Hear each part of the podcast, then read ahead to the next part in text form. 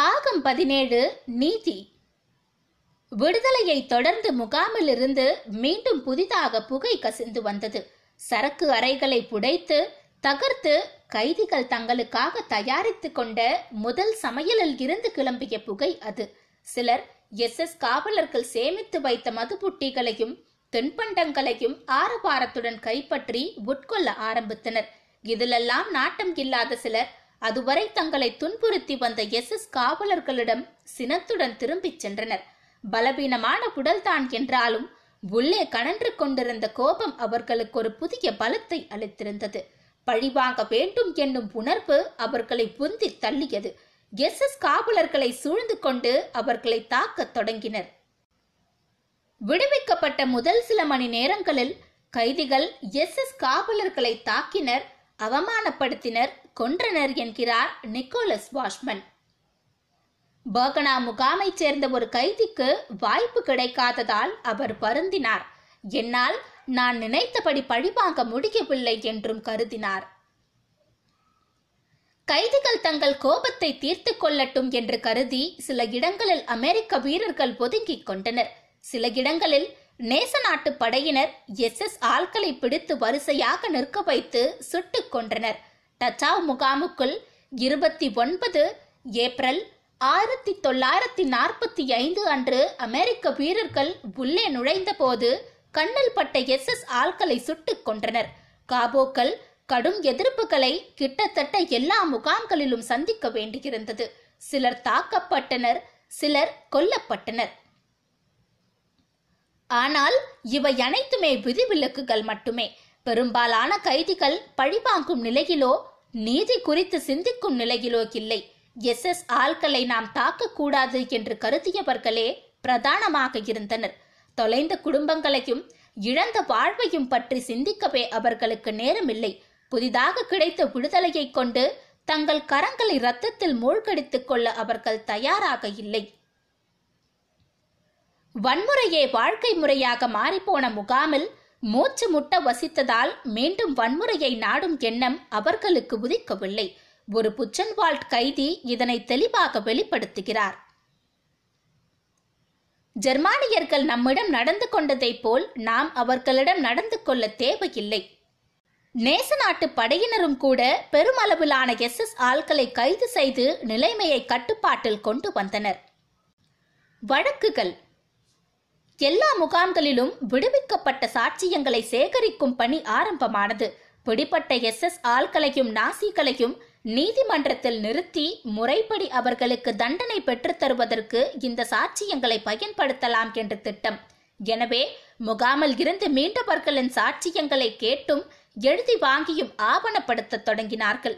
பலருக்கு வெள்ளை தாள்கள் கொடுக்கப்பட்டு உங்களுக்கு இழைக்கப்பட்ட கொடுமைகளை எழுதி தாருங்கள் என்று கேட்டுக் கொள்ளப்பட்டனர். இதில் எப்படி எல்லாவற்றையும் எழுத முடியும் என்று நினைத்து திகைத்தவர்கள் இருந்தனர். டச்சாவில் முகாம் இருந்த இடத்திலேயே அமெரிக்க ராணுவம் ஒரு நீதிமன்றத்தை உருவாக்கியது. முதல் வழக்கு பதினைந்து நவம்பர் ஆயிரத்தி தொள்ளாயிரத்தி நாற்பத்தி ஐந்து அன்று ஆரம்பமானது. கைதிகள் கட்டாய பணியில் ஈடுபடுத்தப்பட்ட அல்லது பயிற்சி அளிக்கப்பட்ட ஓரிடத்தில்தான் விசாரணைகள் நடத்தப்பட்டன. அப்போதும் அதற்கு பிறகும் நடத்தப்பட்ட விசாரணைகளில் பெரும்பாலானவர்களுக்கு மரண தண்டனை விதிக்கப்பட்டது. அவர்கள் மீது போர்க்குற்றங்கள் சுமத்தப்பட்டு அந்த குற்றச்சாட்டுகள் அனைத்தும் நிரூபிக்கப்பட்டிருந்தன. மாதா சென் புச்சன்பால் பிளாசன்பர்க் டோரா உள்ளிட்ட முகாம்களிலும் ஏனைய துணை முகாம்களிலும் கைது செய்யப்பட்ட எஸ் எஸ் நாசி ஆள்கள் இங்கு வைத்தே விசாரிக்கப்பட்டனர். இருநூற்றி ஐம்பது விசாரணைகள் மொத்தம் நடத்தப்பட்டன. ஆயிரத்தி தொள்ளாயிரத்தி நாற்பத்தி ஏழு வரை ஆயிரம் பேர் விசாரிக்கப்பட்டனர். லான்ஸ்பர்க் சிறையில் தூக்கு தண்டனைகள் நிறைவேற்றப்பட்டன. முதலில் தூக்கிலிடப்பட்டவர்களில் கமாண்டன்ட் மார்டின் கோட்ஃப்ரீட் பீஸ் ஒருவர். மே ஆயிரத்தி தொள்ளாயிரத்தி நாற்பத்தி ஆறில் இவர் தூக்கிலிடப்பட்டார். என் தந்தை நாட்டுக்காக இறப்பதில் பெருமைப்படுகிறேன் என்று இறப்பதற்கு முன்பு இவர் அறிவித்தார். செப்டம்பர் முதல் நவம்பர் ஆயிரத்தி தொள்ளாயிரத்தி நாற்பத்தி ஐந்து வரை பர்கன் பில்சன் முகாமில் கைது செய்யப்பட்டவர்கள் மீதான நீதிமன்ற விசாரணை லூன்பர்கில் பிரிட்டிஷ் அதிகாரிகளால் நடத்தப்பட்டது. குற்றம் சாட்டப்பட்டவர்களில் பதினோரு பேருக்கு மரண தண்டனை அளிக்கப்பட்டது. அவர்களில் ஒருவர் முன்னாள் கமாண்டன்ட் ஜோசப் கிரெமர். போலந்தில் ஒரு சிறப்பு நீதிமன்றம் உருவாக்கப்பட்டு மாஸ்டனக் முகாமை சேர்ந்த ஐந்து எஸ் எஸ் ஆள்கள் ஆயிரத்தி தொள்ளாயிரத்தி நாற்பத்தி நான்கு இறுதியில் பொதுமக்கள் முன்னிலையில் தூக்கிலிடப்பட்டனர். குறிப்பிட்டு சொல்ல வேண்டியது போலந்தில் உள்ள கிராகோவ் என்னுமிடத்தில் அமைக்கப்பட்ட நீதிமன்றம். இங்கு நாசி எஸ் எஸ் அமைப்புகளை சேர்ந்த பிரமுகர்கள் சிலர் மீது விசாரணைகள் மேற்கொள்ளப்பட்டன. இருபத்தி இரண்டு டிசம்பர் ஆயிரத்தி தொள்ளாயிரத்தி நாற்பத்தி ஏழு அன்று ஆஷ்விட்ஸ் முகாமை சேர்ந்த முப்பத்தி ஒன்பது பேர் மீது குற்றம் உறுதி செய்யப்பட்டு அவர்களில் முப்பத்தி இரண்டு பேருக்கு மரண தண்டனை அளிக்கப்பட்டது. கிராக்கோவில் சிறைப்பிடிக்கப்பட்டவர்களில் முக்கியமானவர் ருடால்ஃப் ஹோஸ். ஹோஸ் மற்றும் Eichmann. Auschwitz commandant Rudolf Höss இரண்டாம் உலகப் போர் முடிவடைந்து ஓராண்டு வரை யார் கண்ணிலும் சிக்காமல் வேறு பெயரில் பொழிந்து கொண்டிருந்தார். மார்ச் ஆயிரத்தி தொள்ளாயிரத்தி நாற்பத்தி ஆறில் பிரிட்டிஷ் படையினரால் அவர் கைது செய்யப்பட்டார். அவரை கைது செய்த படைக்கு தலைமை தாங்கிய ஹான்ஸ் அலெக்சாண்டர் பெர்லினை சேர்ந்த ஒரு யூதர். நாசிகளிடம் இருந்து தப்பி பிரிட்டனுக்கு ஓடிச் சென்றவர். பல லட்சம் யூதர்களின் கொலைக்கு காரணமாக இருந்த ஹோஸ் இறுதியில் ஒரு யூதரால் பிடிக்கப்பட்டது அவர் வாழ்வின் நகைமுரண். நியூரன்பர்க் சிறையில் ஓர் அமெரிக்க உளவியலாளருடன் ஹோஸ் உரையாடினார்.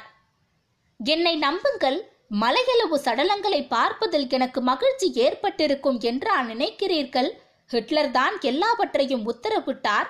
இது ஏன் முக்கியம் என்பதை அவர்தான் விளக்கினார். அவர் சொல்வது சரியா தவறா என்றெல்லாம் நான் மூளையை போட்டு குழப்பிக் கொள்ளவில்லை. அது அவசியமாக இருந்தது. ஆனால் ஹோஸ் எழுதி வைத்த குறிப்புகள் அவரை பற்றிய வேறு விதமான சித்திரத்தை அளிக்கின்றன. முகாமில் உள்ள எல்லோரும் என்னிடம்தான் வருவார்கள். என் பதிலைத்தான் அவர்கள் எதிர்பார்ப்பார்கள். அவர்களை சமாதானப்படுத்த வேண்டிய பொறுப்பு எனக்கு இருக்கிறது. அவர்கள் மீண்டும் மீண்டும் கேட்ட கேள்வி இதுதான். ஆயிரக்கணக்கான பெண்களையும் குழந்தைகளையும் கொன்றொழித்தாகத்தான் வேண்டுமா? இந்த கேள்வியை நான் எனக்குள்ளும் கேட்டுக்கொண்டேன். ஒரு முறை அல்ல பல முறை. ஹிட்லரின் உத்தரவுதான் எனக்கு பதிலளித்தது. நம்முடைய மோசமான எதிரிகளை அழிக்க வேண்டுமானால் ஜெர்மனியில் இருந்து யூதர்களை நாம் அகற்றியே தீர வேண்டும் என்று அவர்களிடம் சொன்னேன். வேறொரிடத்தில் தன் மீது சுய பச்சாதாபம் கொண்டு அவர் எழுதியிருக்கிறார் நானும் மற்றவர்களும் எங்களுக்காக எதையும் செய்யவில்லை. ஹிட்லருக்காகவே நாங்கள் எல்லாவற்றையும் செய்தோம். அவருடைய உத்தரவுகளை எங்கள் யாராலும் மீற முடியாது. அதை நான் மற்றவர்களுக்கும் உணர்த்த வேண்டுமானால் வெறும் வாய் வார்த்தையாக சொல்ல முடியாது. அவர்கள் எதை செய்ய தயங்குகிறார்களோ அதை நானே செய்து காட்டியாக வேண்டும். எனக்குள் தோன்றும் கேள்விகளை முரண்பாடுகளை சந்தேகங்களை நான் வெளிக்காட்டிக் கொள்ள முடியாது. என்னுடைய கொந்தளிப்புகளை கட்டுப்படுத்திக் கொள்ள வேண்டும். இதயமற்றவனாக மரக்கட்டையாக என்னை காண்பித்துக் கொள்ள வேண்டும். பெண்கள் தங்கள் குழந்தைகளுடன் காஸ்டாம்பருக்குள் நுழையும் போது நான் எதுவுமே நடக்காததை போல் இருக்க வேண்டும். எல்லாவற்றையும் நான் கண்காணித்தாக வேண்டும். சடலங்கள் எடுத்துச் செல்லப்படுவதை எரிக்கப்படுவதை காலை முதல் இரவு வரை நான் கவனித்துக் கொள்ள வேண்டும். பற்கள் எப்படி உடைக்கப்படுகின்றன என்பதையும் கேசம் எப்படி மடிக்கப்படுகின்றது என்பதையும் மேலும் பல கொடுமைகளையும் நான் மணிக்கணக்கில் பார்த்தாக வேண்டும். பிணங்கள் எரியும் போது நாற்றத்தை பொருட்படுத்தாமல் நான் அருகில் நிற்க வேண்டும். மருத்துவர்கள் என்னிடம் கேட்டுக்கொண்டதால் ஓர் ஓட்டை வழியாக காஸ்டாம்பருக்குள் நடப்பதையும் நான் அவதானிக்க வேண்டும். நான் இதையெல்லாம் ஏன் செய்ய வேண்டும் என்றால் எல்லாரும் என்னிடம்தான் வருவார்கள். நான் உத்தரவு போடுபவன் மட்டுமல்ல செயல்படுத்துபவனும் தான் என்று அவர்களுக்கு உணர்த்தியாக வேண்டிய கடமை எனக்கு இருக்கிறது. ஹோஸ் அளித்த சமாதானங்களை அடால்ஃப் ஹீச்மன் ஏற்றுக்கொண்டார் ஹோஸ் பல்வேறு உணர்ச்சி கொந்தளிப்புகளுக்கு மத்தியில் தன் கடமையை தான் ஆற்றினார். அவரொன்றும் இரத்த பிடித்தவர் அல்லர் என்று நற்சான்றிதழ் அளித்தார் ஈச்மன். தன்னையும் கூட அவர் உயர்வாகவே மதிப்பிட்டுக் கொண்டார். நானும் ஒரு சூழ்நிலை கைதிதான். கொடுக்கப்பட்ட வேலையை தான் செய்தேன்.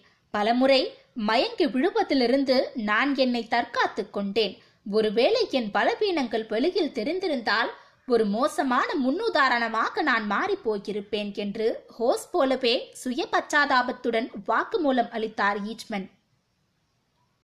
இஸ்ரேலின் ரகசிய பிரிவு ஆயிரத்தி தொள்ளாயிரத்தி அறுபதாம் ஆண்டு அடால்ஃப் ஈச்மனை அர்ஜென்டினாவில் கைது செய்தது. அந்த அறிவிப்பை பிரதமர் டேவிட் பென் குரியன் வெளியிட்ட போது பெரும் பரபரப்பு ஏற்பட்டது. ஜெருசலத்தில் வழக்கு விசாரணை தொடங்கும் என்பது தெரிய வந்ததும் ஆஸ்திரியா பதறிப்போனது காரணம் அடிப்படையில் ஈச்மென் ஒரு ஆஸ்திரிய குடிமகன். விசாரணையின் போது இது தெரிய வந்துவிட்டால் ஈச்மென் இழைத்த குற்றங்களுக்கான பொறுப்பை ஆஸ்திரியா சுமக்க வேண்டியிருக்கும். அதாவது பெரும் இழப்பீட்டுத் தொகையை அவர்கள் அளிக்க வேண்டியிருக்கும். எப்படியாவது ஈச்மன் ஒரு ஜெர்மானிய குடிமகன் என்பதை நிரூபித்து விட்டால் மட்டுமே தப்பிக்க முடியும் என்னும் நிலை. ஈச்மனின் பழைய ஆவணங்களை தேடி ஒரு வேட்டையை தொடங்கியது ஆஸ்திரிய காவல்துறை. அவர் இளவயதில் லென்ஸ் என்னும் இடத்தில் படித்தார் என்பதை தெரிந்து கொண்டு அங்கே சென்றார்கள். அங்கே உள்ள பள்ளிச் சான்றிதழ் ஏதேனும் கிடைத்தால் அதை வைத்து அவர் ஒரு ஜெர்மானியர் என்று வாதாட முடியும் அல்லவா? ஆனால் அந்த ஆவணம் கிடைக்கவே இல்லை. கையில் இருந்த ஆவணங்களும் புதிதாக கிடைத்தவையும் அவரை ஓர் ஆஸ்திரிய பிரஜை என்றே அறிவித்தன இறுதியில் எதிர்பாராத வகையில் ஒரு முக்கிய துப்பு கிடைத்திருக்கிறது. அதாவது ஆஸ்திரிய நாட்டு சட்டத்தின்படி ஒரு குடிமகன் வேறொரு நாட்டின் ராணுவ அமைப்பில் இணைந்து பணியாற்றினால் அவனுடைய குடியுரிமை ரத்தாகிவிடும். கீச்மன் ஆயிரத்தி தொள்ளாயிரத்தி முப்பதுகளில் ஜெர்மானிய ராணுவத்தில் இணைந்ததற்கான ஆதாரங்கள் உள்ளன என்பதால் அதையே அடிப்படையாக வைத்து அவர் ஓர் ஆஸ்திரிய பிரஜை இல்லை என்றும் ஜெர்மானிய குடிமகன்தான் என்றும் நிரூபித்துவிட முடியும். ஓர் ஆஸ்திரியனை ஜெர்மானியனாக நொடியில் மாற்றிய லியாயம் என்னும் அந்த காவல்துறை அதிகாரிக்கு தாராளமாக நிதியுதவி செய்து மகிழ்ந்தது ஆஸ்திரியா. நான் ஹிம்லரின் உத்தரவுகளை தான் பின்பற்றினேன் என்று ஹோஸ் சொன்னபோது ஒரு உளவியலாளர் கேட்டிருக்கிறார். நீங்கள் கொன்ற யூதர்கள் தவறிழைத்தவர்கள் என்று அப்போது நினைத்தீர்களா? அவர்களுக்கு முறைப்படி தண்டனை அளிக்கிறோம் என்று நம்பினீர்களா? அவர்கள் இறக்க வேண்டியவர்கள் என்று மெய்யாகவே நம்பினீர்களா? ஹோஸ் அமைதியாக பதிலளித்திருக்கிறார். நான் வாழ்ந்தது வேறு உலகத்தில் அதை நீங்கள் புரிந்து கொள்ளவில்லை என்று நினைக்கிறேன். எங்களை போன்ற எஸ் எஸ் ஆள்கள் யோசிக்கவே கூடாது. நாங்கள் இந்த கேள்விகளுக்கெல்லாம் பதில் தேட வேண்டும் என்றே நினைக்கவில்லை. அதை பற்றியெல்லாம் சிந்திக்கவே இல்லை. கேள்வி கேட்டவர் அத்துடன் நிற்கவில்லை. ஜெர்மானியர்களின் பிரச்சனைகளுக்கு யூதர்களே காரணம் என்று நீங்கள் எப்படி நம்பினீர்கள்? இதற்கும் ஹோஸ் நிதானமாகவே பதிலளித்தார். எல்லோருமே அப்படித்தான் சொன்னார்கள். ராணுவத்தில் அப்படித்தான் சொல்லிக் கொடுத்தார்கள். எங்களுக்கு சித்தாந்த பயிற்சிகள் அளிக்கப்பட்ட போதும் அப்படித்தான் சொன்னார்கள். செய்தித்தாள்களில் அப்படித்தான் எழுதப்பட்டிருந்தது. யூதர்களிடம் இருந்து ஜெர்மானியர்களை காப்பாற்ற வேண்டும் என்றுதான் எங்களுக்கு மீண்டும் மீண்டும் சொல்லப்பட்டது. எல்லாம் முடிந்த பிறகுதான் வேறு மாதிரியான பார்வையை நாங்கள் தெரிந்து கொண்டோம். நாங்கள் நினைத்தது உண்மை இல்லை என்று சொல்லப்பட்டது. ஆனால் அப்போது அப்படி யாருமே சொல்லவில்லை. ஹோஸ் மற்றும் ஈச்மென் இருவருமே தாங்கள் மனமு வந்த தவறுகள் கிடைக்கவில்லை என்றனர். இருவருக்குள்ளும் உணர்ச்சி கொந்தளிப்புகள் இருந்தனர். இருந்தாலும் தங்களுடைய மேலதிகாரிகளுக்காகவே அத்தனை கொடூரங்களையும் அவர்கள் இழைத்தார்கள். உங்களை நீங்கள் தியாகம் செய்ய வேண்டும் என்று ஹிட்லர் கேட்டுக்கொண்டதற்கு இணங்க அவர்கள் தங்களை தியாகம் தான் செய்திருக்கிறார்கள். இருவருக்குமே அவர்களுடைய செயல்கள் திருப்தி அளிக்கவில்லை. நான் ஆஷ்விட்ஸில் மகிழ்ச்சியாகவே இல்லை என்றார் ஹோஸ். ஈச்மெனும் இதையே தான் சொன்னார்.